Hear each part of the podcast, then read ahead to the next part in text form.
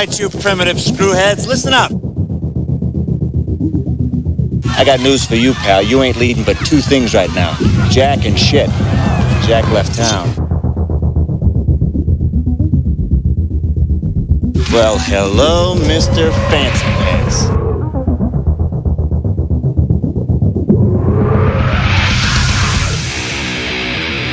What was that ruckus?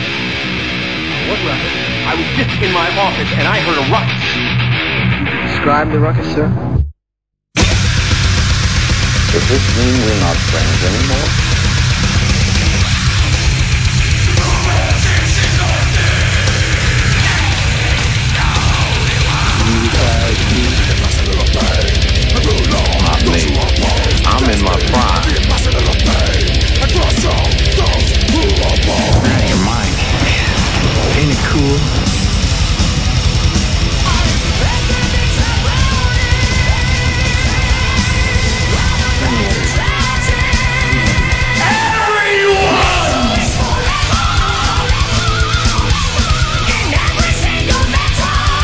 You want to kill me, now you want to kiss me.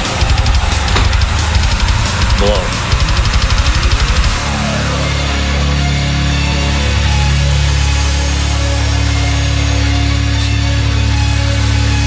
Good. Bad. I'm the guy with the gun.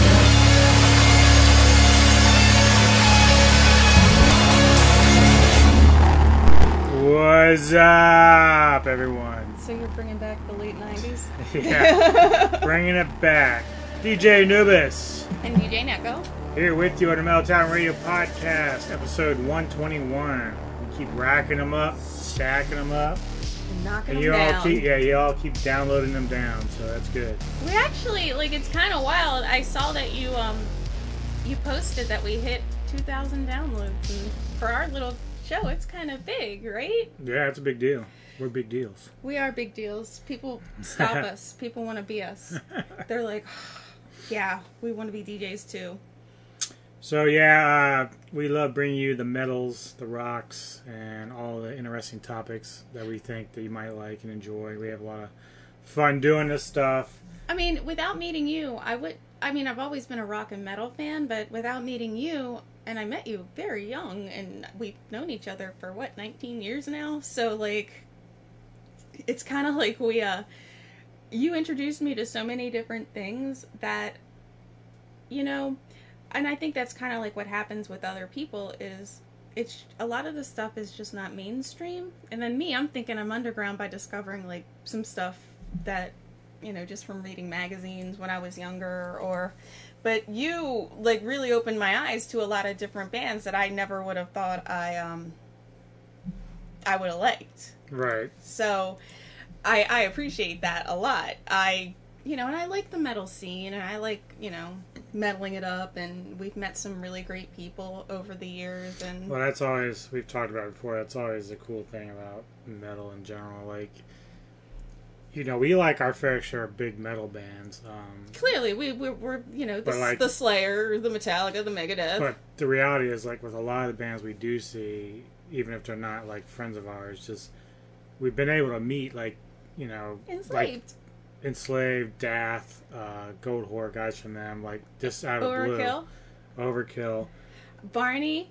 Barney, yeah. Ah. So I mean, like, but that's the thing. Like on the more underground level, like your chances of just hanging out and checking these guys out. We did it uh, when we went to see Pig Destroyer and uh, Outer Heaven and all them at the gallery. Like those guys from That's like a really cool venue. hideous, hideous divinity uh, was there, and we were like chatting with them a little bit. And, you know, Our, our thing too as you know fans is we always want to try and buy something you know and we're always buying shirts or stickers or whatever and we have quite the collection of, of t-shirts but it's uh that's kind of we know that's really how a lot of these bands make their money is through merchandise and through actually playing at places so we we do try to go and and see bands it's you know and now that things are opening up it's more important now that you get out there because even though some places especially the smaller venues they still have restrictions you know in how many people are allowed to be there if you um the bands themselves I've I've heard this from people who are you know touring musicians that a lot of the musicians are kind of like, why am I going to travel all the way to Georgia or New York and then usually this venue holds 2,000 people, but they said they have to cap it off at 750. What the venues are telling bands is we will remember who comes when we open back up and who doesn't come when we open back up. And they're not like threatening the bands, but they Well, you can tell just by like reading Facebook and social media that a lot of the bands are just really excited to get back out there. Like, Mhm. even though they all kind of like did their YouTube and video stuff to try to make you know keep things in some capacity of making income. Uh, and it's all about keeping people engaged too. yeah, and so but now they're like you know I'm sure by August you know that's when we've seen a lot of these concerts listed are coming by. Mhm, Especially, yeah, August and September. Um, and what we're realizing too with a lot of these these bigger tours, especially for the U.S. with um, people coming from out of the country, they've pushed those because of um, the restrictions and everything. And we're really get we're really ready to get back out there and see bands and be excited about life, etc., etc. It's all about it's all about the metal. Yep, and we got plenty of that coming up today. Uh, some classic stuff in there for you. We also got some new stuff. Uh, Trick or Treat, Metalwings, um, Boss Keloid. Also got some. Uh, what do we got here? Vile Cynic, The Absence, Canvas, Solaris, and much, much more. Um, definitely got some stuff in there from Curtain Calls, um, Metal Devastation Radio, Scarlet Records, Hard Life Promotions. Uh, what we also got? Against PR and Atomic Stuff. So I got a lot of stuff coming at you in this episode. Going to kick off our first block um, with a band out of Eastern uh, Maryland, and it's the Eastern Shore. Eastern Shore called Crawling Manifest. And Nice. they contacted us and wanted us to play a track for them, so we're going to do that now. We also got from Curtain Calls a band called Haymaker and then brand new stuff from Bomber. But here's Crawling Manifest with Revolution. Revolution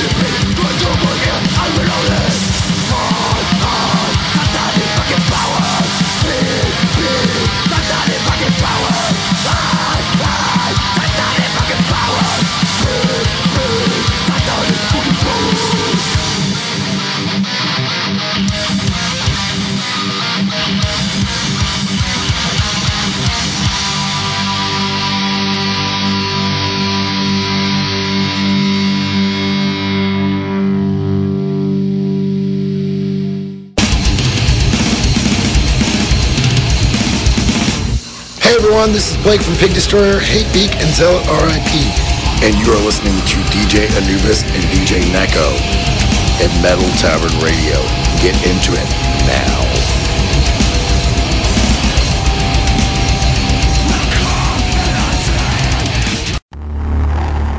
Get into it. Get into it now. Now. No. DJ New is back with you as well as DJ Neko. And so, like, after a late night of watching a certain show that we'll talk about later, uh, I finally got to bed around 3 a.m. and Neko had her TV on upstairs in the bedroom as she was passed out. Uh, so I decided, well, maybe I'll watch a little bit of Tubi, which is one of our favorite apps on the Roku right now. And I was checking out what they had added to there, and I, I was discovering different things that are all tied in with some of the topics that we got going on today. But uh, one of the things I came across was that I was not aware of is for the 1988-99 year uh, for one season, they actually had a a Fantasy Island reboot. Now, for those of those who know Fantasy Island from the old days, um, recently Blumhouse, which does a lot of the horror movies and remakes and terrible stuff like that, Mm-hmm. Uh, they made a movie about Fantasy Island. It was all dark and spooky and like gory and whatever. It was not the traditional sense of back in the day with uh, Ricardo Montalban and all them. So Good old Ricardo Montalban. yeah, Khan. Uh, but anyway, in '98 they rebooted the series and were trying it out. I guess it didn't do that hot, but then again, I hardly even knew of it. I, I didn't even know about it now until now. Uh, but it starred Malcolm McDowell as Love Mr. Malcolm Roarke, McDowell. and uh, I watched like the first part of the pilot. I got through about you know a half hour before I said I have to go to sleep, but I think maybe Nick and I will give it a shot and check it to see what it's all about. But it had like a lot of familiar names in it. Um, Alex McDowell. If you don't know him by now, you just need to stop listening to the show. Uh, Madchen Amick, who has appeared in a few different things. Uh, Nick and I talked about her recently. Uh, Erika Eleniak, we just watched um, Under Siege the other day, Mm-hmm. and she was in that. So she was in a couple episodes there as well. That now there's also a guy. I think he's supposed to play. Uh, who was the little midget dude? Um, what was his name in Fantasy Island? Do you remember? Oh, oh, oh, oh, oh. The plane. Yeah. The plane. Um, fuck. Yeah, I forget his name. Uh, sorry. Uh, Oh, God. But anyway, they, they, they had a, a different character playing, not a midget, but a different character playing basically what he was, uh, Louis Lombardi. And I recognized him right away because he, again, I'll be talking about him just a, a little bit later, uh, was in the shows. He was in for 11 episodes. I think they had 13 overall. Uh, Tattoo. Tattoo, yes. Thank you. So, basically, uh, from the description of the series, uh, like I said, I only got in a few minutes before I was like really tired. It was like 3 a.m. So, it says that the series itself is also dark. So I'm curious, and I'm sure Neko would be too, to see how what they mean by that. Like I really don't know uh, much about it. Never heard of it. Uh, but like I said, a lot of you know familiar names in it and uh, it's something I do want to check out just to see how it is. Like it may be really bad. Uh, I know one thing the the way that the show is introduced, like the the opening theme and everything, is not even close to the same thing. And you know, when you grow up with Ricardo Montalban and Tattoo and everything, it, it's a whole different thing. Like that was such a much more lighthearted show. Oh God, this is so sad. I, I just I'm reading about his Hervé Villechaize. I think I'm pronouncing it wrong. He's the um he's the guy who played Tattoo. Mm-hmm. He committed suicide Uh, in 1993. yeah, that's too bad. He also appeared in a, a James Bond film as well. Uh, The man with the golden gun. Yeah. Uh, he was good. Uh, you know, but that you know, it's sad. I didn't know that he had taken his own life. That's too bad. I know. But uh, you know, I, I, for those that you weren't aware of this either, like it's on Tubi right now. If you have that app, it's free. Uh, maybe check it out, see what you think of it. Um, I'm not sure what to make of it yet. Um, there wasn't a whole lot to go off except for like the opening scene. One dude who ends up going to the island. Like somehow, it, it is it's a lot different because there's a scene where the there's a couple. In fact, uh, one of the the lady, older lady in the shop that this guy appears in. Mhm. It's like a travel agency. Mhm. The old lady is actually in Beetlejuice. She's the one that's uh, giving out the the orders to the couple, Geena Davis and the guy Mhm. Baldwin. She's the older one smoking a lot. Oh God. Uh, so she's in that. Um, and then like the guy that walks in, you know, he's looking at this calendar and it has like a, a picture of a you know beach and all that, and then all of a sudden this plane's like flying actually in the picture. And the guy walks in who's with the old lady, and he's, he's like, "Yeah, I don't know. Everyone says something different when they come in here." So then there's another scene early on where like McDowell's gonna welcome the plane uh, by walking down to the pier, and like it looks like it's getting cloudy and it's gonna rain, and he Mhm. snaps his finger, and all of a sudden it's sunny. So it's it's really weird. Um, I'm not sure what to make of it yet. Um, you know, the thing about Fantasy Island with Montalban was that fantasies were to come true, but you never saw any magic really happening. It was just kind of there, like things just happened. Mhm. So you didn't know if it was just like the island was doing it, or in this case, it looks like it's something McDowell is doing. I don't know. Um, there's also a moment with Louis Lombardi, who plays Cal, the guy I was talking about. He says something to McDowell, and McDowell's like, "Well, I can always send you back," and you know, but Lombardi's character's like, "No, I don't want to do that." So I, I don't know exactly what's going to happen. We need to check out at least a couple episodes. Yeah, it's it says it has 13 episodes. Um, it's it does say it's a dose of dark humor, yeah. and um, yeah, Malcolm McDowell is Mr. Roarke. Uh, yeah, this Yeah. is just kind of interesting. I didn't know. I mean, I can't remember the last time I watched the original Fantasy Island. Right, but, I like you know, up until I, like I had known they made Blumhouse had made the movie. Mhm. I said, well, you know, at least they're taking a stab at something that's, you know, from way back. But I never even heard of this series at all. Like they must have not pushed it at all. Like I just I don't get it. Like That happens a lot. Like there there have been shows that turn into kind of like cult favorites that only have one season, like My So-Called Life. It was a huge. well, we remember we were hit. watching um, for a little while Deadwood. That went for like four before they called it quits, and then they ended up making like a short movie to kind of close it all out. But that series was pretty good too. Um, yeah, so we'll keep you up to date on that when we finally get around to looking at it. It was something I thought was interesting, and Neko might be interested as well. We both like Madal a lot. So Yeah, we do love Malcolm McDowell. All right, well let's get back into our music. Music. I got a lot of classic stuff coming your way in this. Uh, classic bolt thrower, protector, and here's Carnage kicking it off with Torn Apart.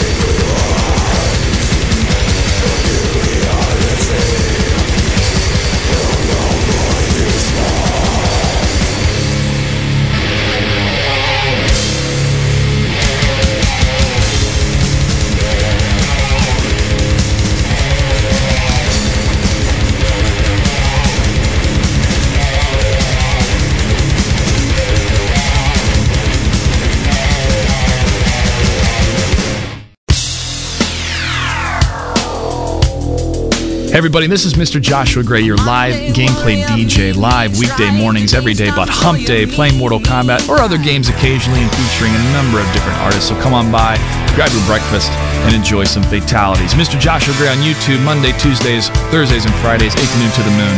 And you're listening to DJ Anubis and DJ Neko on Metal Tavern Radio.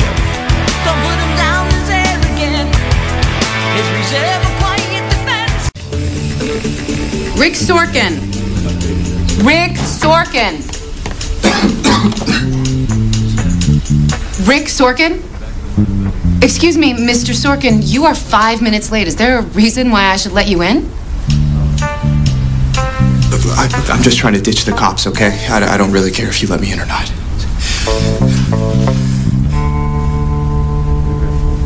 Yeah, yeah. Mr. Specter will be right with you. What? Can I get you anything? A coffee or just a bottle of water? I don't. Hi, uh, Rick Sorkin. Harvey Specter, nice to meet you. Should have a seat here. Whoa! What's this?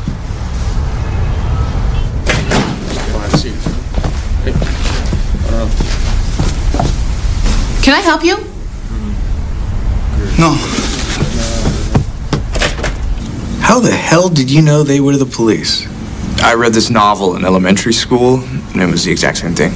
You read a novel in elementary school. What? I like to read. And why'd you ask them what time it was? Uh, throw them off. I mean, what kind of drug dealer asks a cop what time it is when he's got a briefcase full of pot, right? We should hire you. Jesus, I'd give you the 25 grand as a signing bonus. I'll take it. Unfortunately, we only hire from Harvard. And you not only did not go to Harvard Law School, you haven't even gone to any law school. What if I told you that I consume knowledge like no one you've ever met and I've actually passed the bar? I'd say you're full of crap. That's a Barbri legal handbook right there, right? Open it up. Read me something. Anything.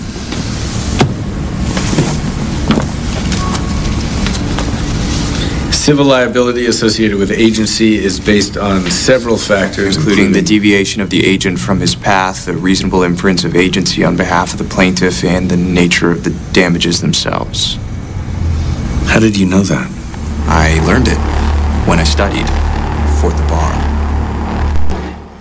All right, we're back, and that was a little clip from debut episode of Suits, which Neko and I have been checking out the last few days. DJ Anubis' new favorite show. Yeah, I love it to death. So much so that now Neko and I have a battle of what is better, Gilmore Girls or Suits.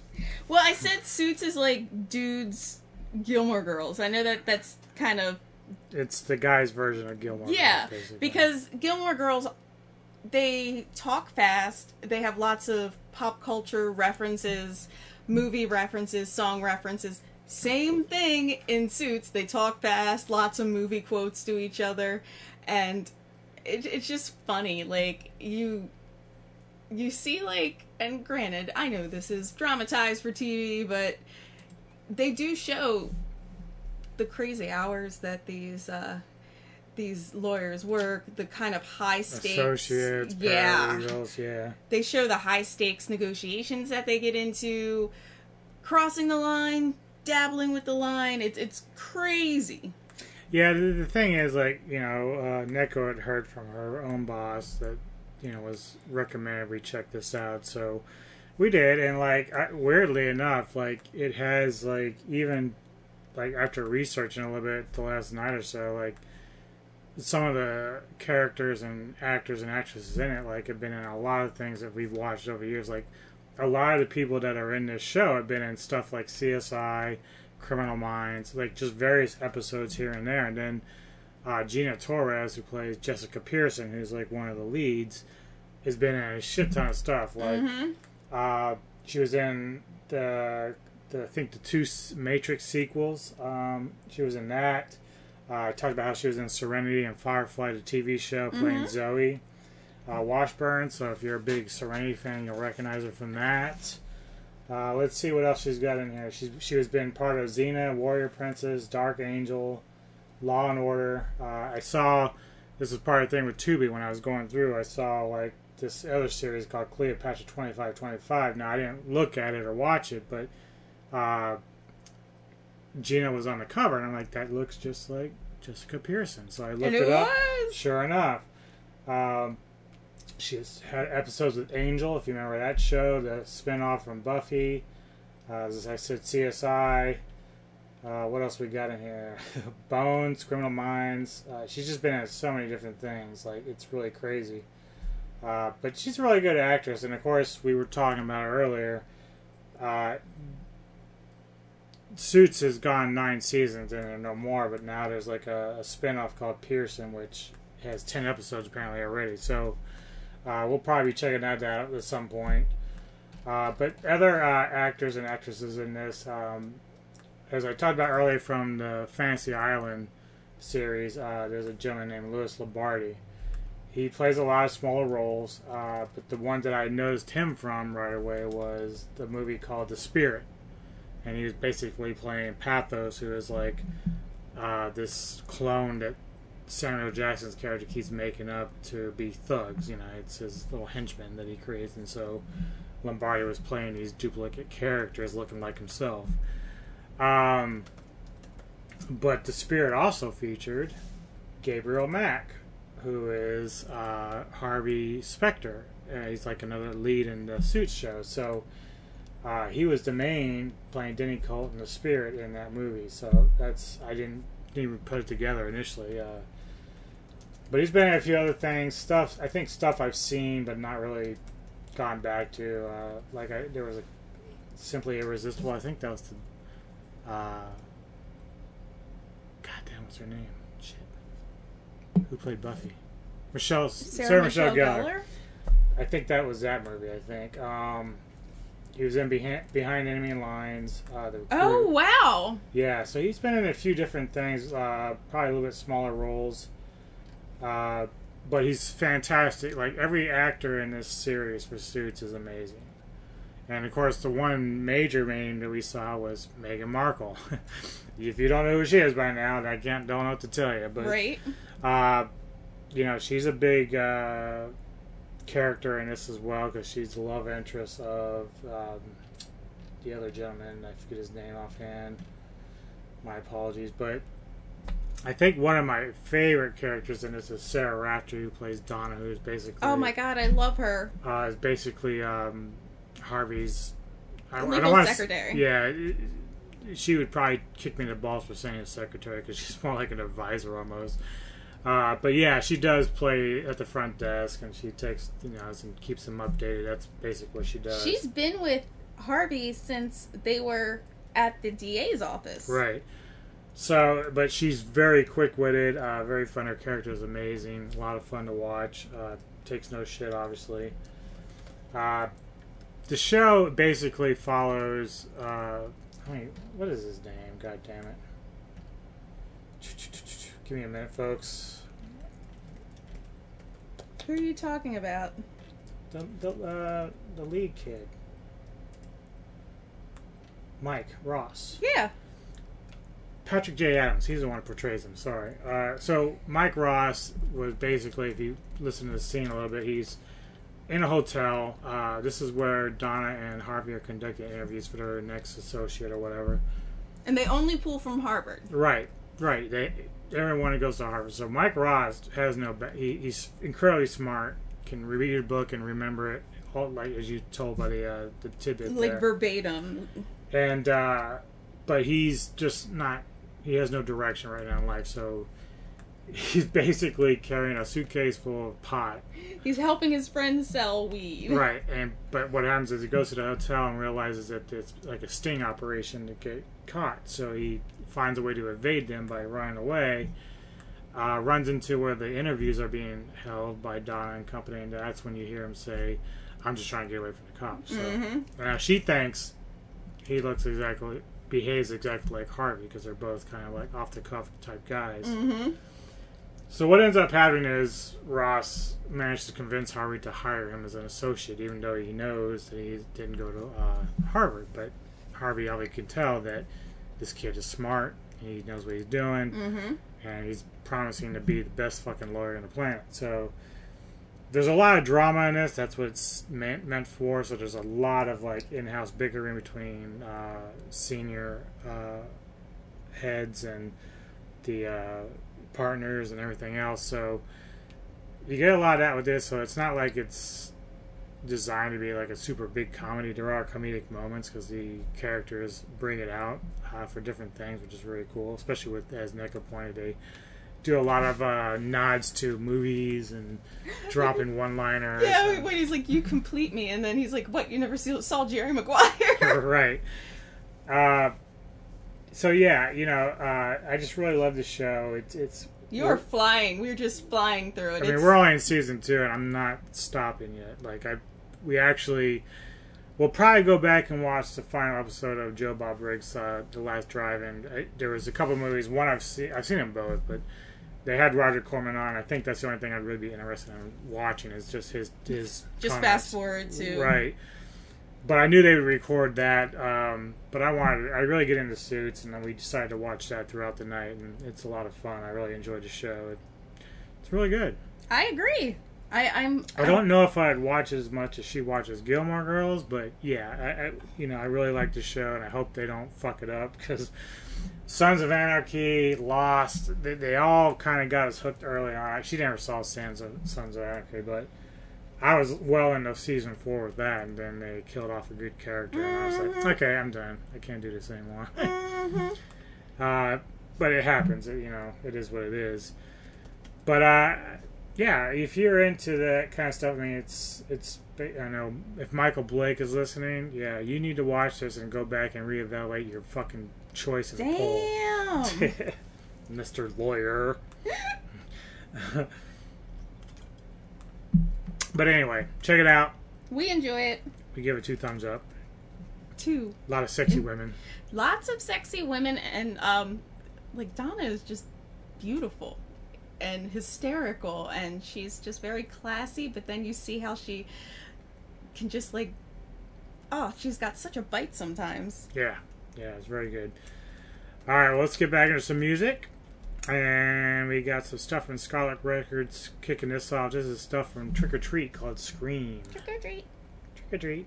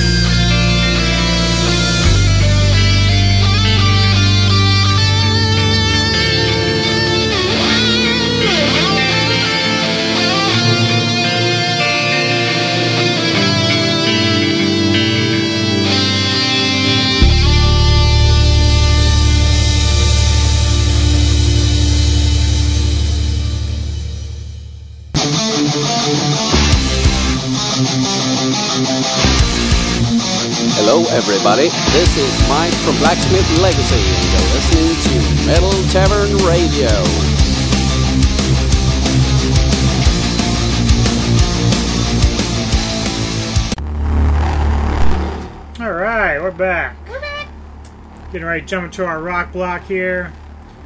Neko's got a very, interesting pick of the week. Why is it? 'cause It's not something people would expect. No, well, it's it's totally me. It is totally you, that's for sure. Uh, I got some stuff from Platens, also Helix, Boss Keloid, Lords of Salem, and we're kicking it all off with Glen Poland. This is Kingdom Falls.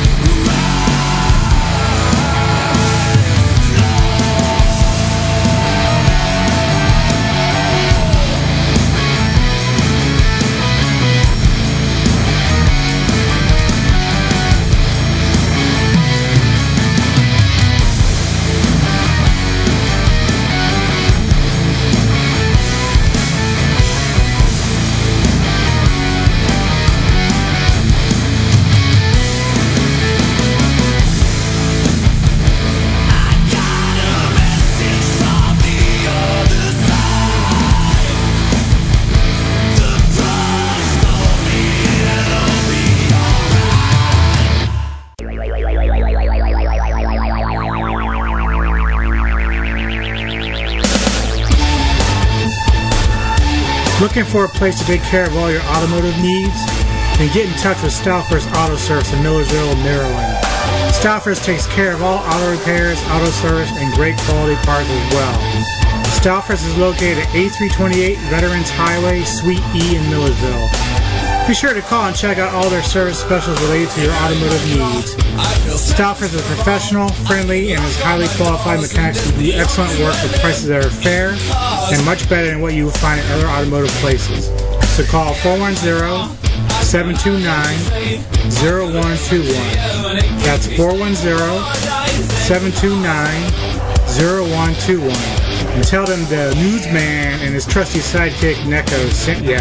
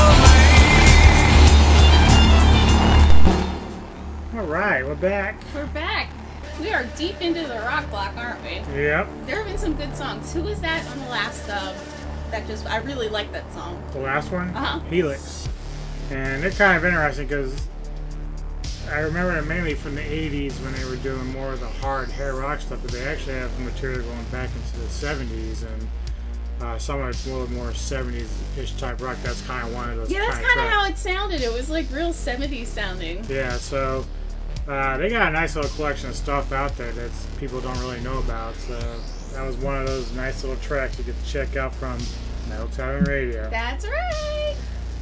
So, pick of the week. That's right. So we were kind of alluding to it earlier. Um, for me, this isn't a surprise because I mean I know Anubis wouldn't think it was a surprise. I am a '90s girl. I grew up in the '90s. I love the '90s, and this band was huge in the 90s especially as you know like ska and alternative music were kind of like kicking it off um, i think this is one band that i saw the most when i was younger because they were everywhere. Every um, every festival every like concert venue they were either like headlining or they were opening for someone or it would they just they were always around. Now this song especially i love because it was in the movie clueless. And um it was that part where uh, they went to that party and um Tai was kind of like not getting anybody to dance with her and um she was like feeling bummed out and Cher's dancing with the guy who ends up being gay and so honestly this song is like a great embodiment of how I felt in the 90s. I had Clueless, which was one of my favorite movies. I had the ska and I always loved like how the ska bands had what at least like 8 members and it it was just so much fun and that's all this really is about is having fun and enjoying music. And for this week, I chose the Mighty Mighty Bosstones, and the song is Someday I Suppose. And again, if you've ever seen the movie Clueless, you'll recognize this song. But if you're like me and you're 40 or a little bit older, and you grew up in the 90s, meaning like you were kind of the teenager age all through the 90s, you're gonna really feel like, yeah, they were everywhere. And ska was everywhere for that like maybe five year period. Well, the funny thing that I know is about ska is like how close it it actually has close ties to punk. oh yes Um, it does. Um, so, you know, when we talk like one of your picks a few weeks ago was Pennywise, and pennywise is a little bit more punk than ska right, right. But I'm just saying that that's you know, it- pennywise is punk when people listen to this show, they're like, well, why is this particular band on here? And it's like, yeah, it's got horns and it's got a little bit of uh, funk, a little bit in there. But when you think about it, because with rock, and especially, like, people don't really question faith no more, but they're like all over the map. Uh, they always have been. well so. that's how sublime is you know they've got songs that are like a lot heavier and then they've got a lot of the ska kind of songs like Right. where they've got the horns and they've got like i mean date rape is very very very ska like but then you have um santeria Mhm, it's it's not it's it's just kind of like a Right. so like i that's what i really i i really just No, I was thinking also the Offspring. They kind of do the similar thing. They, you know, they they started out more punkish, but now they kind of got this modern rock where it's kind of like Scottish or whatever that they do. Uh, it's just it's interesting. Um, obviously, this style of music isn't my favorite of everything that's out there, but I enjoy some of the Sublime stuff, and you know, like I, I, I can't. What was this one by my Bosstones I really liked? That was like the real popular track back in the day. knock on wood never had to knock on wood the impression yes, that i get Yeah. the impression I get. That's it. Yep. So it's not like they haven't played anything that I haven't liked, but uh, you know, it's not something I listen to on the norm. But What I also really liked about the 90s, besides just everything, you know, we weren't overcome with information overload. We didn't, you know, we had beepers, but that was about it. But we still had the internet, so you could, you know, surf it on, what was it? good old dial up. 54 dial up or whatever. Let me tell you, as soon as cable, Took you like two or three times to connect. Mhm, and they'll be like disconnected if somebody picked up the phone and screwed with you. But we, when cable internet came out, my mom and dad, we were early subscribers to the cable internet. And when you and I first met, this is 2002, you still had dial-up. Yeah, I think I was using what was it, zero something zero. Net zero. Net zero.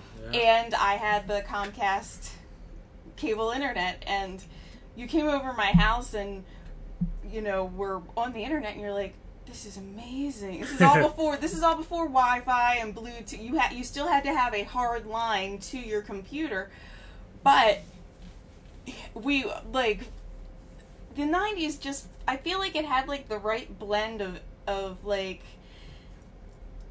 don't get me wrong, I've been an early smartphone. I was on that bandwagon the day that the iPhone came out.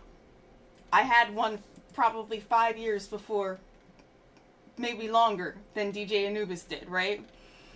But I'm just seeing so much like kids just don't have an imagination anymore.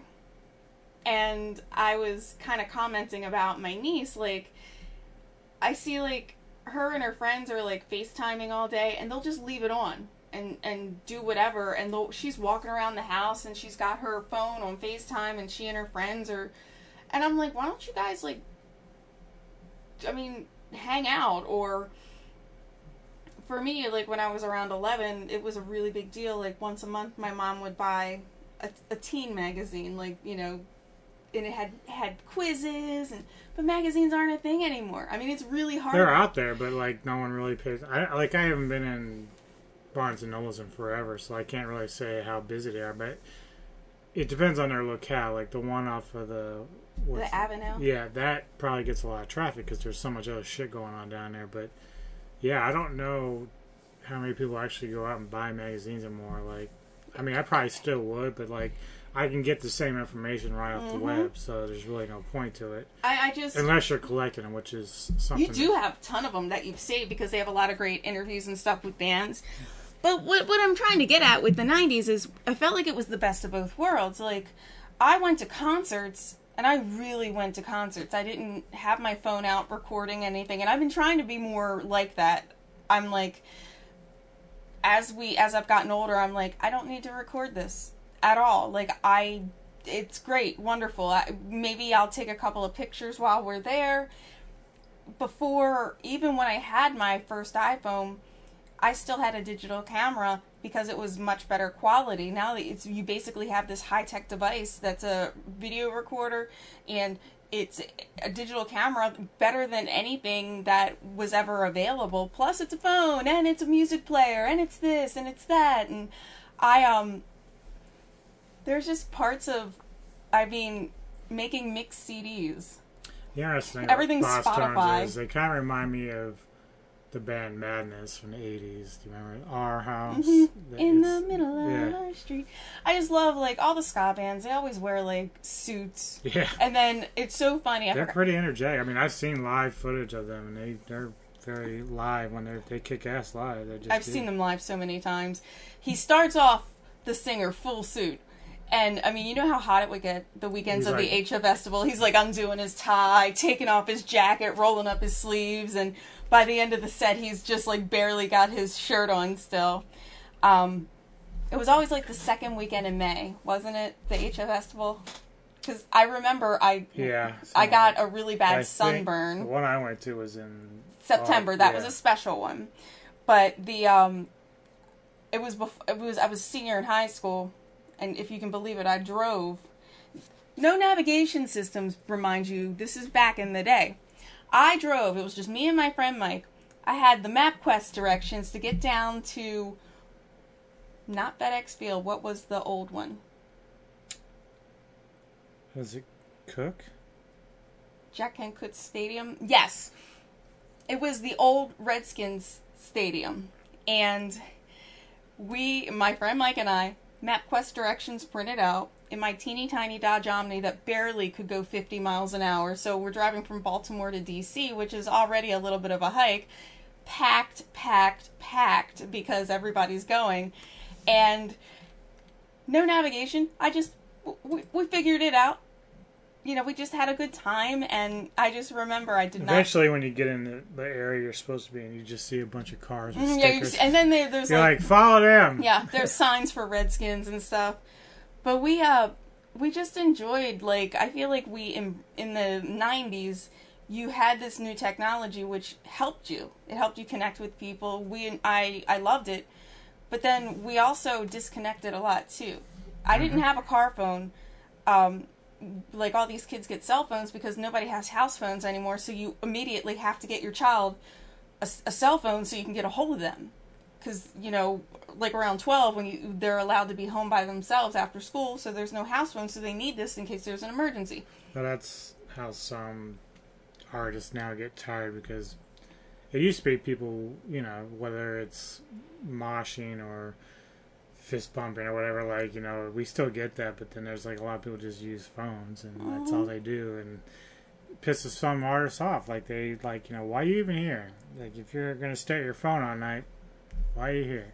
and that's what i'm really trying to get away from i'm trying to go back to that like embracing concerts i mean That's why, like, when I go, like, even though I'll take some clips from the, you know, the concert, like, uh, but I won't do like full songs or full sets. Like, I just you just take it to enjoy take like a minute's worth, load it up, and then go back to watching the show because I don't want to miss anything. Mhm. Like, you know, I just I, I'm there for them and the live environment, so that's what it's all about.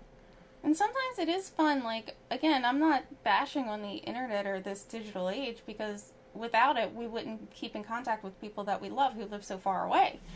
However, I mean, we've got a friend of ours, he refuses to get a smartphone, he refuses to get a Facebook, and, you know, that's good. I have toyed with the idea of shutting down my Facebook so many times, but then there's that you know, I have my aunt who lives in Georgia and my other aunt who lives in South Carolina and you know, people that I still actually so I just went through and deleted like 500 people that I'm like I don't even know how I know you kind of thing. No, that's all about interests. Uh, most of the people that I have on mine, I really aren't necessarily friends with, but because they are into the same music scene, into our podcast, and that's really all I really use Facebook and Twitter for anymore. Is just to broadcast the the podcast. Which Like, is fine. That's what it's meant I mean, for. I do talk about movies and stuff like with some of these YouTube channel personalities and whatnot, but And that's the other thing too. We um you know, we've met so many great people who just share similar interests that without Facebook or without the internet we would have the Fat Samurai guy, you know, Krypton Scully, uh who else? Dave's Little Beasties. Dave's Little Beasties. We um we've been able to keep in touch with our friends who live overseas. It's it's just kind of it's amazing. Now for me, um, I am not like I like my phone, um, but I'm not the type of person. I I see this happen a lot with the kids. Like as soon as a new one comes out, it's like gotta have the best one. Now I'll keep a phone until it dies. Like I I you know unless it really pisses me off. I um but anyway, I digress. I want people to realize that to me, the 90s just. Um, maybe everybody does that with their teenage years, but I feel like the 90s was just like this perfect blend of new technology. Everybody seemed. This is before 9 11. Everybody was really hopeful. The, the economy was good. There were things going on all the time. Lots of jobs, and then it just kind of like. Yeah, the only downer was from like '94 to like '97. Middle, it kind of it was out there, but it just kind of gotten stagnant. Mhm. So like, even though we can go back and find hidden gems that were, were released around that time, it's like as far as like just in the know, like even out here where we live, like most of the concerts was hard to harder to find, Mhm. and so obviously I was branching out when alternative rock came out and checking a lot of that stuff out and which I'm fine with. I, I'm pretty open to a lot of different things, especially when it's rock related. But you know, it's just it's funny how you had all this other stuff going on, as you said, but in f- terms of the metal scene itself, it would kind of like just gotten stale or stagnant. It Yeah, but really. at the end, it just kind of picked up again. But then, uh, yeah, for me, '97 when uh, anthems came out by Emperor and uh, Darkness and uh, Triumphant came out from uh, Dimmu Borgir, I was like, that kind of restarted stuff that got me into a whole different part of metal, and that was like kind of the kickoff at that point. I'm just thinking, like even mainstream, like Korn and Limp Bizkit, they they kind of came out of nowhere at the end of the. Well, 90s. they were there in the, during that lull, but they weren't what everybody was really wanting or expecting. Mhm. So it's like, you know, they got ostracized basically because they were doing something different than what we were used to. And I know people frown upon them a little bit, but you know, the reality is, had they not done it, who knows where we would be right now. I feel like they did kind of like turn the spotlight back on metal. I mean, we It was a different brand of metal, but it was there, and so they and were Nine kind Inch Nails too. They they kind of like all kind of started pulsing at the end of the '90s. Um, Nine Inch Nails, Marilyn Manson is more rock, but you see, you know, you know what I mean. Um, you had Well, that, that, that's the thing. Like Manson, Zombie, they were still doing this, you know, horror rock shock stuff, but again, keeping metal relevant. And of course, Ozzy doing that's his Ozzfest stuff. Ozzfest started in the late '90s. So there's a lot of stuff that was keeping it relevant. But yeah, anyway, back to your pick. love the 90s, so I want everybody to love the 90s as much as I do. And really, I hear this song and I think 1994. Months go by, I know. It's a song. Here we go. Okay. Audio Jungle. Attention, please. Be prepared for a musical transformation that you've never felt before.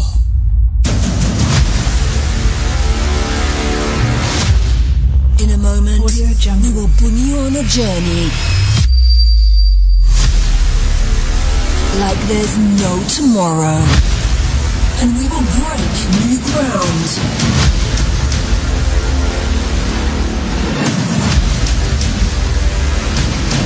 Audio Jungle. Hailing from the land below the wind.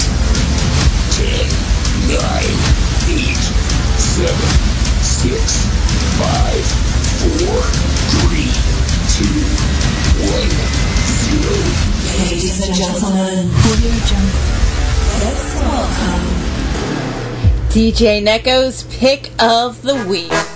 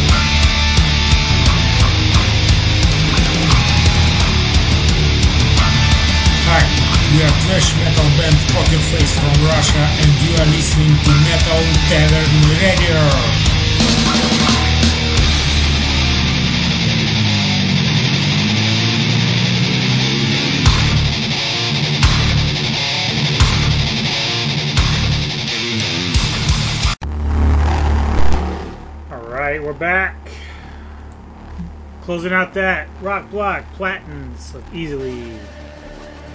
All right, so So, got a quick update on the show Loki because we only are two episodes in, but it's already fooled us, just like the God of Mischief. little trickster he is. The trickster he is. So basically, we talked about how Loki had been uh, apprehended by the TVA, and Mhm. they wanted to recruit him to chase down what they considered a version of him. Now, I've been reading up a little bit on this because the the only problem with Marvel and the movies we watch and whatnot, sometimes they're taking bits from the comics because that's what it's all based Mhm. upon. I haven't read the comics. You've read some of them, but not all of them. Mhm. So one thing we didn't consider, uh, well, well, let's get into first, like what happened in episode two. So Okay. Loki's teaming up with uh, Mobius. Uh, they go and they finally figure out. Loki's able to figure out how and when the next Loki's going to strike. So they managed to find out where he's hiding because he hides within storms or in timelines where apocalyptic events are going to occur. So, like Pompeii. Right. So that's how he's been able to avoid tracking by the TVA. So we get to the moment where Loki and Mobius have basically tried to set a trap, but the evil Loki basically is already setting traps and has a plan of his own, which we'll kind of get to in a minute because it's a little bit deceptive. Mm-hmm. Um, so eventually, uh, Loki gets separated from the rest of them. Now he's, and in fact, in fact, by the end of the episode, he's managed to like get away from him. So he's he's on his own now. Like he's able to be free. They might still be able to track him because of the fact that he's Loki, and they have ways of tracking variants. But Well, no, because they they screwed up the timeline at the end, so they may not be able to track him because there's. That's true. That's true. But to see, didn't that happen though? When initially, when Loki took the Tesseract and landed where he did, they just found him. They did, but those little um, I forgot what they're called. Those little time bombs. Yeah, That the other Loki was stealing was he. disrupted it. All. Yeah. So basically, they were worried about that particular Loki mainly because they were um that Loki, the other Loki, was going through timelines and actually killing the TVA agents Right. and stealing those little time bomb things and collecting them so that Oh, that's right. Because the idea was for evil Loki to take these time bombs and set them all off at one which point. created all these different uh, Branches. yeah. Okay. Be- So because the, what the TVA does is as soon as they see a branch start, they go to it. they go to it, And that's how they found. and that's the how they time. found Loki. current Loki. Right. And um, so other Loki has been jumping through timelines and going to places where hiding in places where there are cataclysmic catacal oh my god Ca- Cataclysmic. cataclysmic events. Jesus Christ. and what was yeah, it- noobs, get your shit right. right? It, what was really interesting though is how um, Loki figured it out because he went to the um, the library of the TVA, and he was like, "I want all the information that you have on the the time overlords or whatever they are," and they're like, "That's classified." Timekeepers, yeah. Timekeepers, yeah. I want all this, and they're like, "That's classified." He's like, "Well, what can you give me?" And they gave him this one folder, and it was about the day that Asgard was Was destroyed. destroyed. And he was reading it and realized that there are no variants detected. No time variants detected, no variants, like people messing with. And he got the idea that that's what was happening. That this other Loki. Yeah, evil Loki Mm-hmm. would go commit a crime basically against TVA. Jump into a place where there was a event that was going to happen that no one really cared because everybody's going to be wiped out. So they didn't bother to. And they and they, they even tested the theory. Um, yeah. Mor- Morbius and, and Loki went to Pompeii hmm right before the volcano erupted, and Loki's like, "That big volcano is about to erupt. You're all gonna die." And then he's like messing with things, and and and and the Mor- Morbius is like, "Stop it! Don't Yeah. do that." Mobius thinks that him doing that's going to change time, but what happens is it doesn't change anything. and they realize that and they're like oh my god he's right so they're they're putting these pieces together and when they finally realize um future for us but it was like 2055 that um there was a huge hurricane that wipes out an entire city they're like that's where it's going to be that's that's where the the time variant is going to be they get there and it's kind of inside of like this giant Supermarket. supermarket Walmart type thing and it's in Texas and you know they have all these hurricanes anyway and the flooding and they destroyed like the entire city but you're seeing like while the storm's going on evil Loki is hiding in people you know kind of like transferring themselves into other people Yeah, if you remember from the movies, Loki was able to use the scepter to possess people like Hawk or the doctor uh, scientist guy from um, Avengers to do his bidding. Basically, uh, this Loki basically can touch you and get it done. Like that's how he's been able to manipulate TVA people to turn Mhm. on each other and do all this and that. Now, at the end of this episode, and we're only two in, Loki has managed to confront, or at least one of the people possessed by evil Loki, and it's like basically calling him out to come like show his face. And eventually, when evil Loki does, we discover it's not actually Loki, current Loki. It's actually a girl. It's female Loki. Now there's there's so many different like theories because clearly this is only the second episode, so they're like, is this actually Loki? Yeah, this is what goes back to what I'm talking about with the the Marvel comics. Because apparently in the comics, there is actually a female Loki that was created, um, and does have more power than current Loki.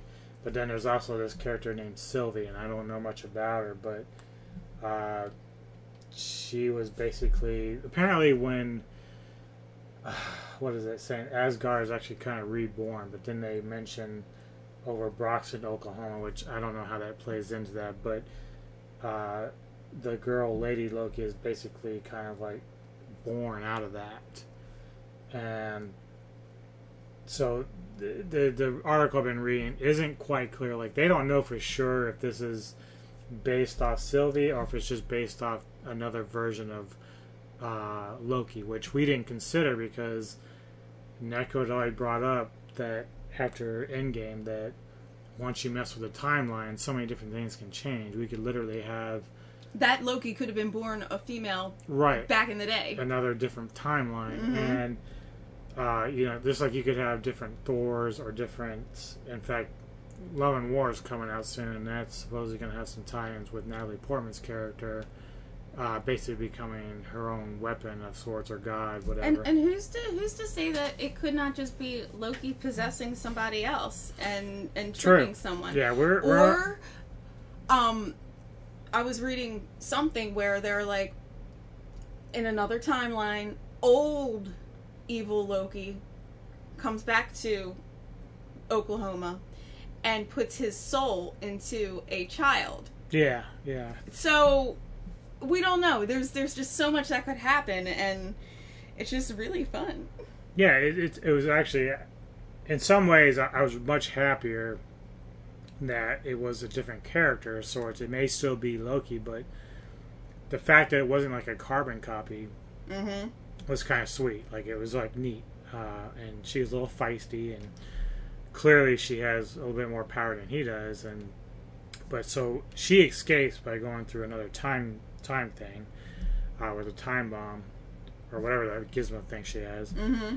And at the last minute, Loki, when the rest of the TVA catches up with them, obviously they see the carnage and they think that he's responsible. So he's not waiting around to, to, to take the blame for it this time. And he walks through that yeah, he jumps through the portal, and now they can't find him, or won't, at least they can't get a hold of him right away. Well, they can't they can't find him because number one, there's like 15 branches off of that timeline. Number The TVA, when they discovered that the bombs went off, they were freaking the fuck out because there was like millions of different uh, branches to this thread. And this was during an apo- apocalyptic event. Right. So you, it's really hard to pinpoint variants when you know that this time, this area is going to be destroyed anyway. But I think one thing Neko and I were kind of wondering about all this is, uh, you know, Loki himself, current Loki, we wondered if, because he knew of his own death uh, through the first episode, like he knew how his fate ended, because he when he was jumping, he was still like early years before his death actually to Thanos, so he Mhm. did, he didn't even know how he's going to pass. So we think maybe So this is all screwed up anyway because if you're a, a Marvel fan, we know what happens with Thanos. right. So this is he's just kind of like there is no definitive start to finish timeline with Marvel we're seeing. This But could the be one thing this could be Loki because they already the Avengers screwed with the timeline when they went back in time when Loki was being um arrested. I'm trying to think what movie that was. When he picked up that Tesseract from that point on, that was before Thanos died. Before, you know, so he didn't get to that point yet to realize what was happening.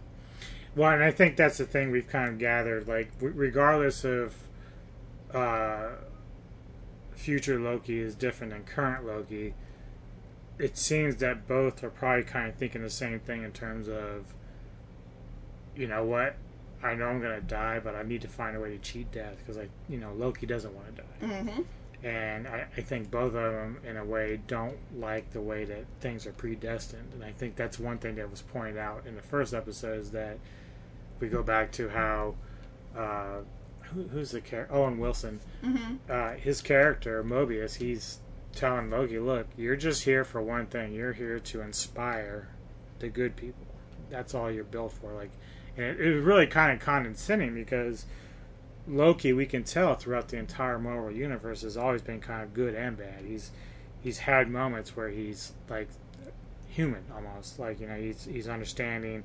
He's helped his brother at times. Uh, he loves his dad and his mom. Clearly, that was one thing that we saw in the, the flashbacks of what happened with the aftermath of the and I think World. I think he, he's kind of like what we were saying about Louis in uh in Suits. It's like he gets ahead and things are going great, and then something happens that kind of like Well, they're both like a, a type of person that wants to be respected and attention and, and sort of praised. But then it just never really happens. Right. Then they do some stupid shit, and that's where shit falls apart. Mhm. So, but it's clear, I think, and current Loki isn't quite there yet, but I got a feeling that he's going to understand where pa- uh, future Loki's going with all this.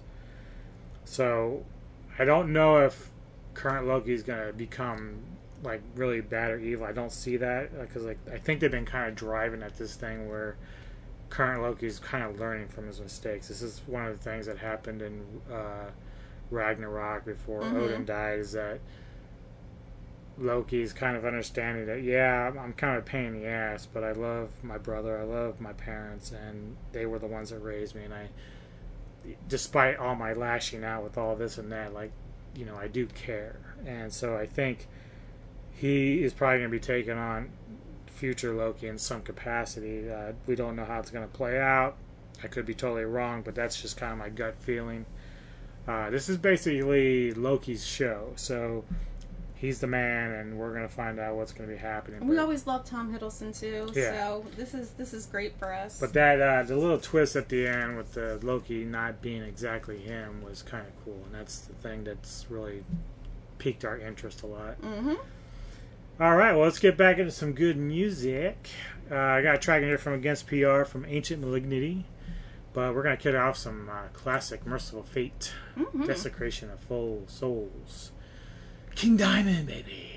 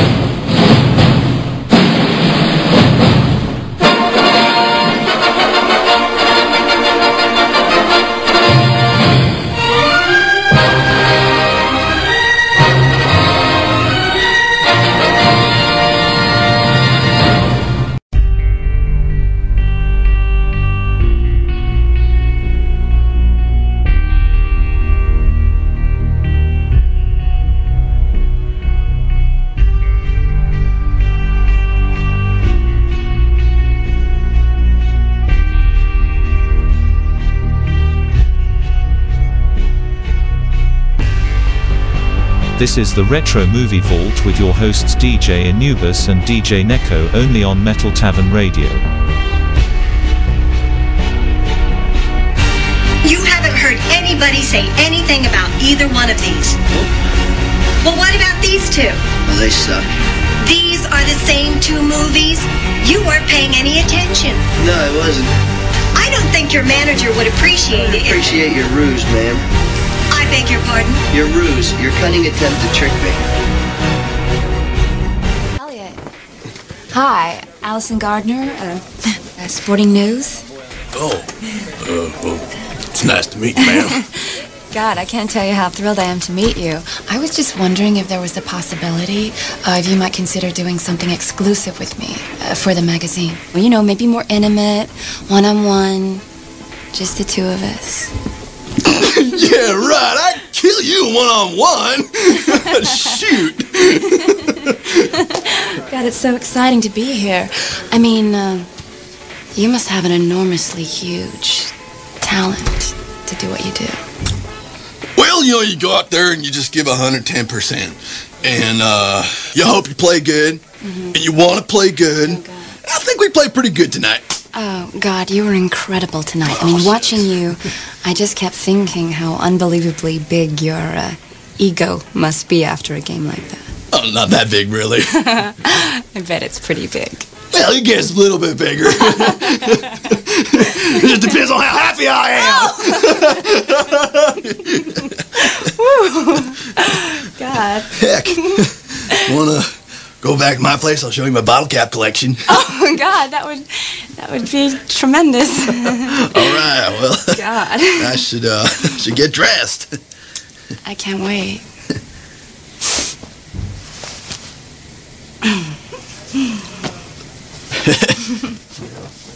oh my God. Um, oh! Hey! What the hell? Oh, God, there's there's just Hey! There's just Damn! Um. Oh heck! Oh! Oh God, I just I remembered there's just this um teeny tiny thing to What's do. teeny? Um no no no, it's just uh, something that I have to write. about me? Yeah, yeah, just a, a little short itty bitty blurb about tonight's game. Well, uh, can I see you after the road trip? Um, God, you know, I would love to, but I'm I'm working on a really big, huge, enormous story on the NFL, so I I probably won't have time. Oh, shoot, I understand. You, you gotta get 110%. Right. Stay within yourself. Hey, oh yeah. Hey, um, thanks for your time. So long. Oh. What the hell? Oh, damn the devil. Damn the devil to hell. Oh, shoot. Darn it. Where the heck did I put that?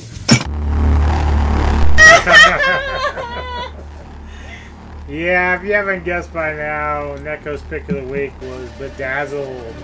So that's for our retro movie vault. Um, so Bedazzled actually is a remake, From Uh, 1967 with Peter Cook and Dudley Moore. and it was a uh, play, Yep. and then they made it a movie. And God bless Brendan Fraser uh, and Elizabeth Hurley because those two nailed it. And it, the thing I like, you know, nowadays what we're finding is movies are like really long, and this was perfect. It was what, like an hour and a half, hour forty-five, if that.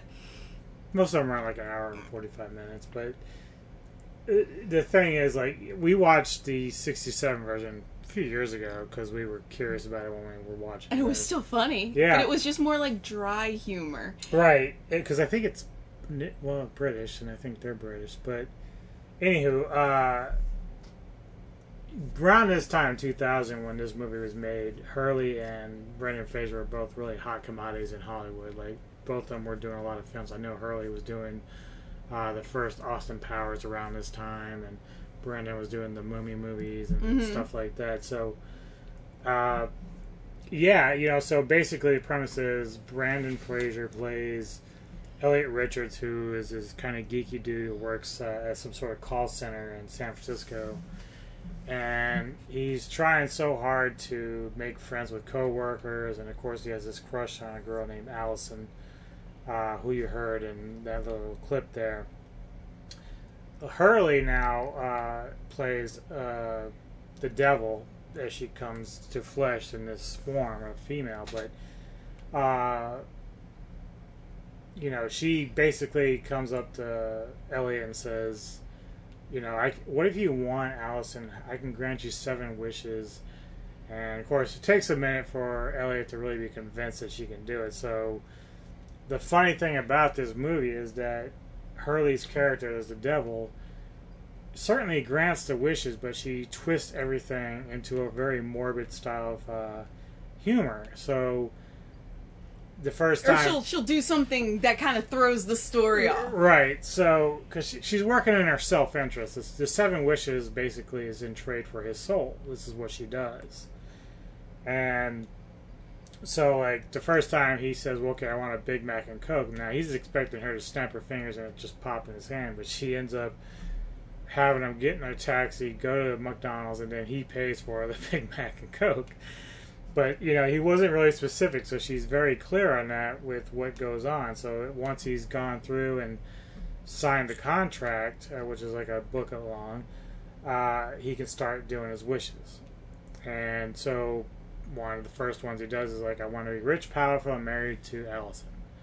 And she grants him the wish, but it turns out he becomes a Colombian drug lord who speaks Spanish, and his wife is having an affair with another dude who's trying to take him over. But it, it's so funny because he at first doesn't even understand that he's you know in the movies like or in this particular segment he's like speaking in Spanish like I can't believe I don't speak Spanish. And then he starts speaking Spanish like oh I thought it was small you know his little Spanish uh, wording there uh, which is funny because you know it just it so cracks me up. And then the co-workers that he works with that kind of like bullshit him and you know torment him a little bit by pushing him off uh, they become like characters in every story that he's a Yeah, part it's like a little tiny like skit almost every single Right. wish. So he's gone from like drug lord, and then of course when that doesn't work, because he's almost getting his ass killed. Uh, Hurley's character, of course, is like, you know, well, you weren't specific, you know. You And she's like, "Well, let's find out what Allison really wants." Right. So then it goes into another segment where, you know, girls like guys that are sensitive because they, they actually read her diary. So he starts saying, well, okay, I want to be totally sensitive. I want to be the most sensitive man on the planet.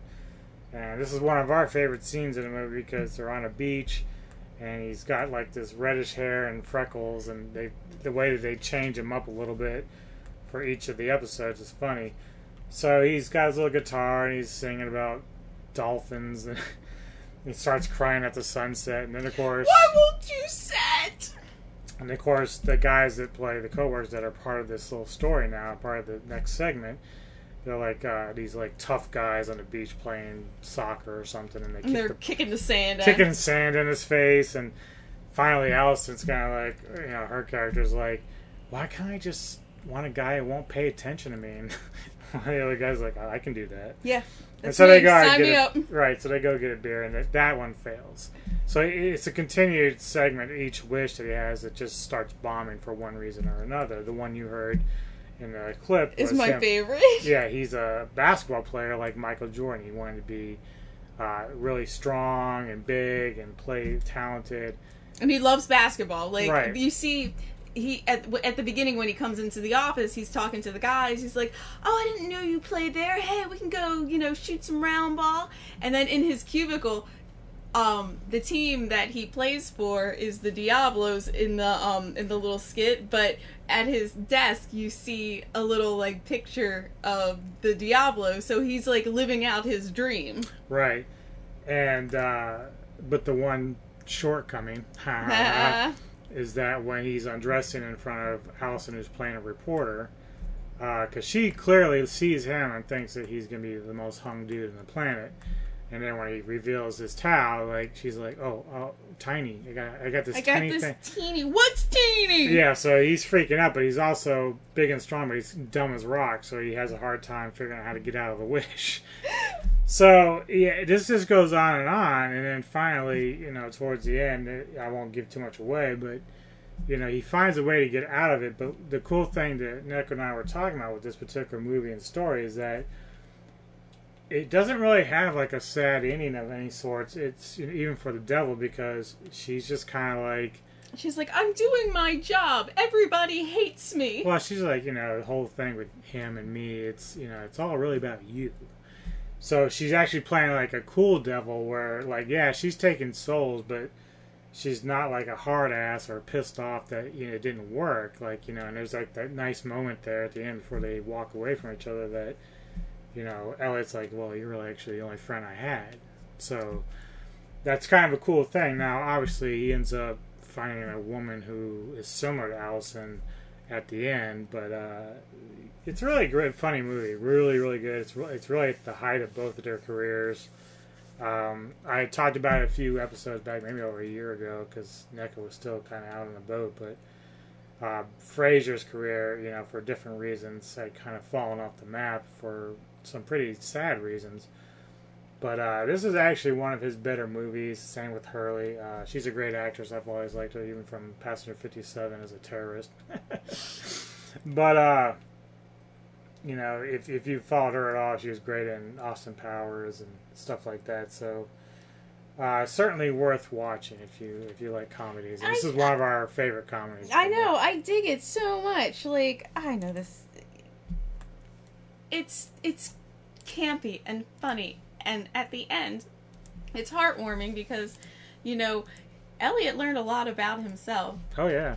by going through that, and then as he's riding his bike home from work, he passes the his new girlfriend, Nicole, that um he just bumped into her by accident and they both are like stereophiles and she's yeah, like, she was moving in. Next and she's like super like him bubbly and and he's like do you have a sister? Because she looks just like Right. allison but And, and of course, you know, for us, it's we think that maybe God and the devil kind of gave him threw his- him a bone because he he used his last wish. He was tired of just failing. He's like no i'm not giving you my soul. I don't want to do this anymore. Nothing is working. And the devil gets really pissed off. He's like fine.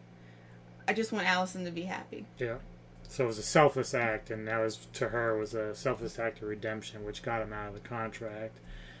Because she says no one ever reads the contract, but then again, it's like, yeah it's like three phone books Right. put together but uh, yeah. So the girl that is moving next, Nicole, next to him, uh, looks a lot like her. So he asks her, "Do you have a sister?" She's like, "No, no, I have younger brothers and this and that." Before it kind of just goes into their final scenes, But, but then at the end, you see them walking and holding hands, and you see they walk past God and the devil, and they like kind of tap each other and are like, "Look, look."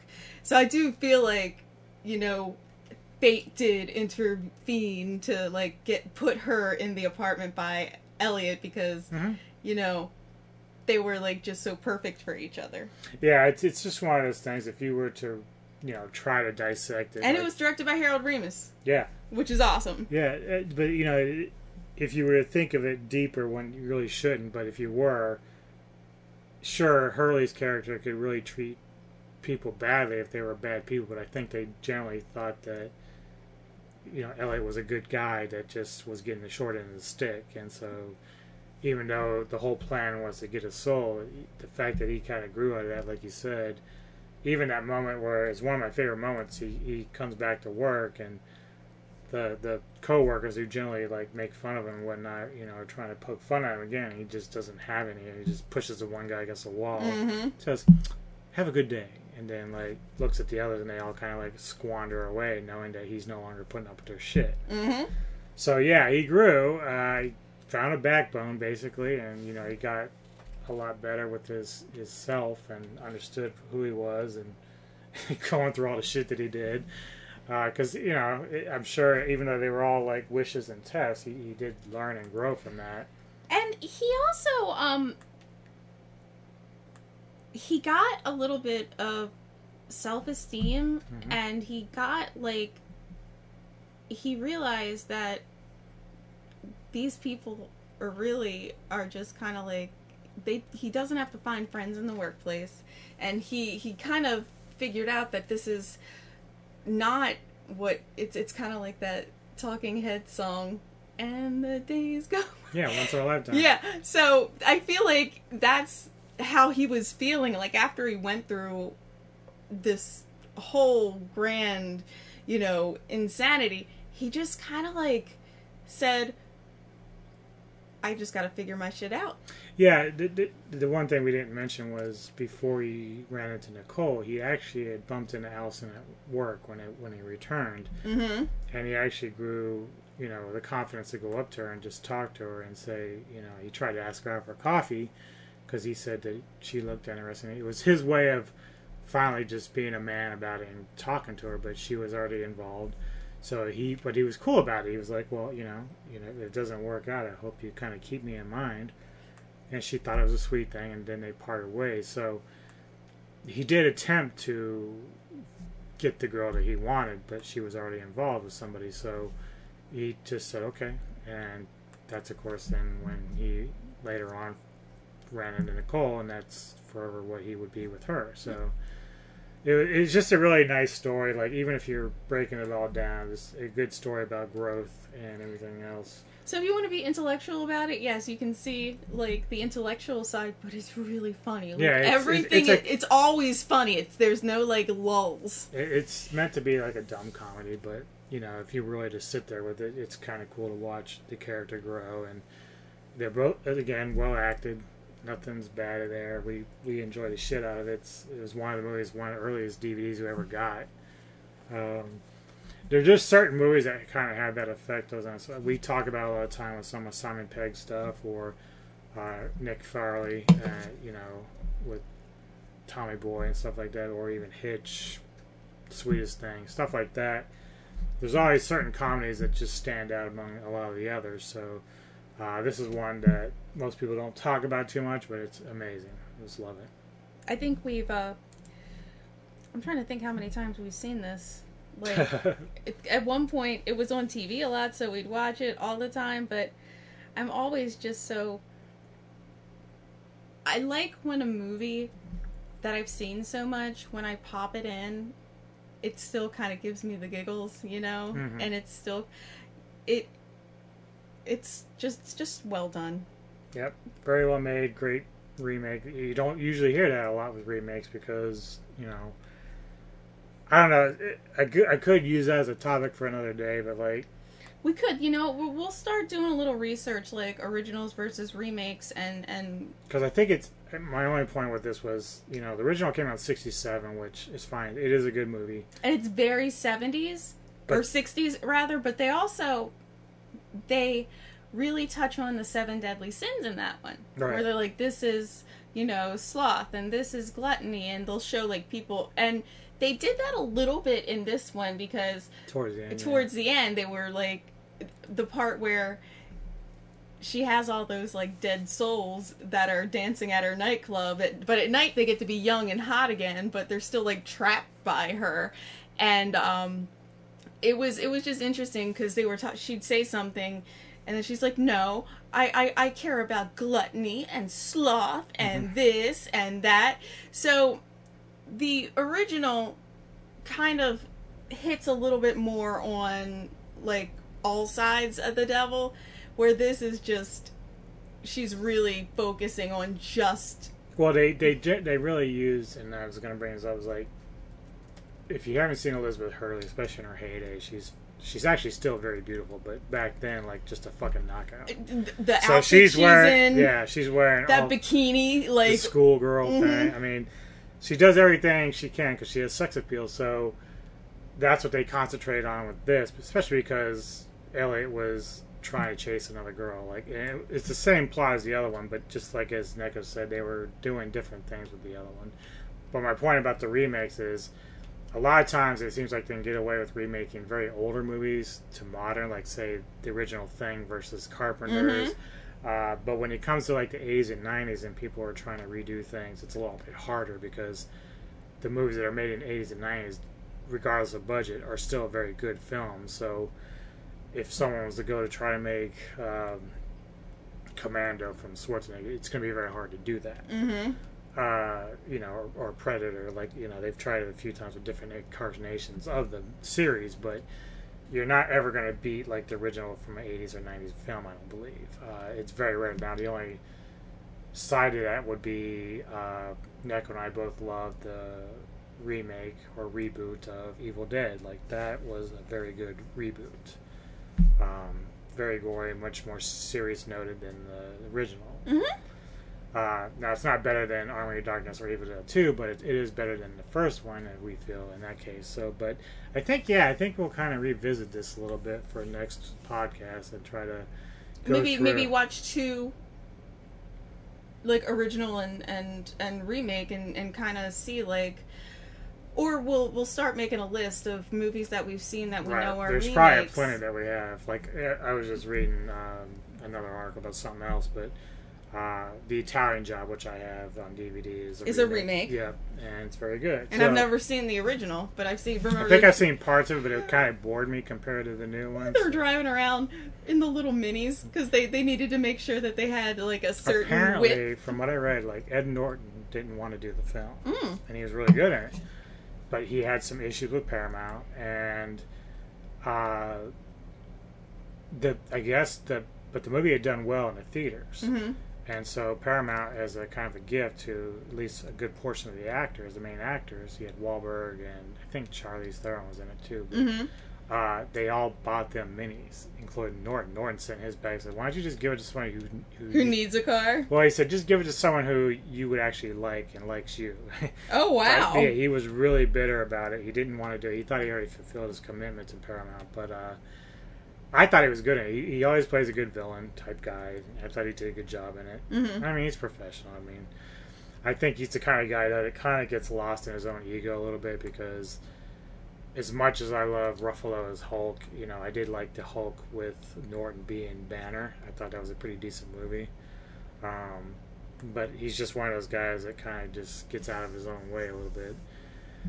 Anywho, uh, is certainly worth it for a comedy. Check it out; it's funny as Yes, hell. I give that two thumbs up. He's play he plays like uh, like we said he played a drug lord, basketball player. Uh, he was actually gay in one segment. Yeah, because he Uh, after the basketball, he's like, I want you know, I want to be smart. that wanna be- first thing he- I want to be big. not, not not crazy big. He had like cor- corrector. It's like not crazy big, but you know what I'm talking about. and then he was he was like. The, again, the little uh, trick that she see, she's like Loki. The little trick that she Oh, pulled yeah, yeah. was, "Haha, you're gay." Yeah. And so- then and then he's like, I am not gay, I am not gay. And then when they took her to he tried to kiss Allison, he's like, Yep, Yep, I'm, I'm gay. gay. And then there's one quick one where it was too damn funny. He wanted to be powerful again. It was like, but I want. He's, like, I want to do good. I want to be the president of the United States, and then he ended up becoming Abraham Lincoln. And I was like, oh Jesus Christ! and then she she was he was they're like, I'm going to see a play? No yeah, he was freaking. It was so good. Uh, you just check it out. Highly recommended. All right, well, let's get back into our music and close this motherfucker out. Alright. Kicking off the next block, Vile Cynic, uh, provided by Metal Devastation Radio. This is Tools of the Tormentor.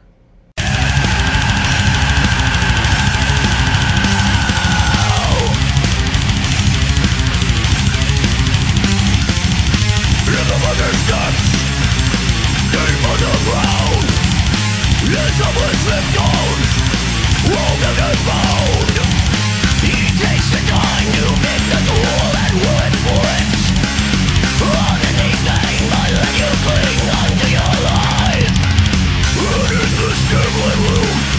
One final instrument to choose the way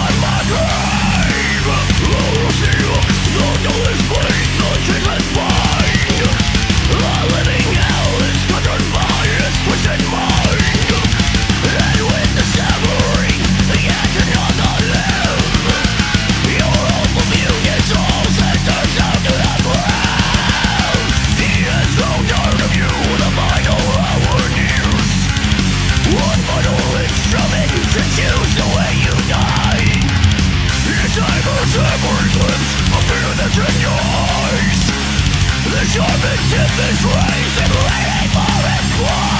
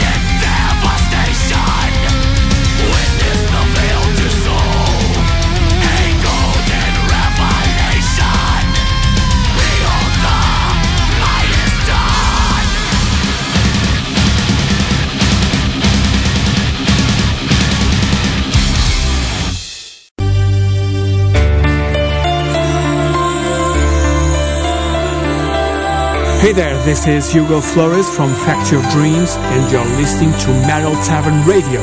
Enjoy the music.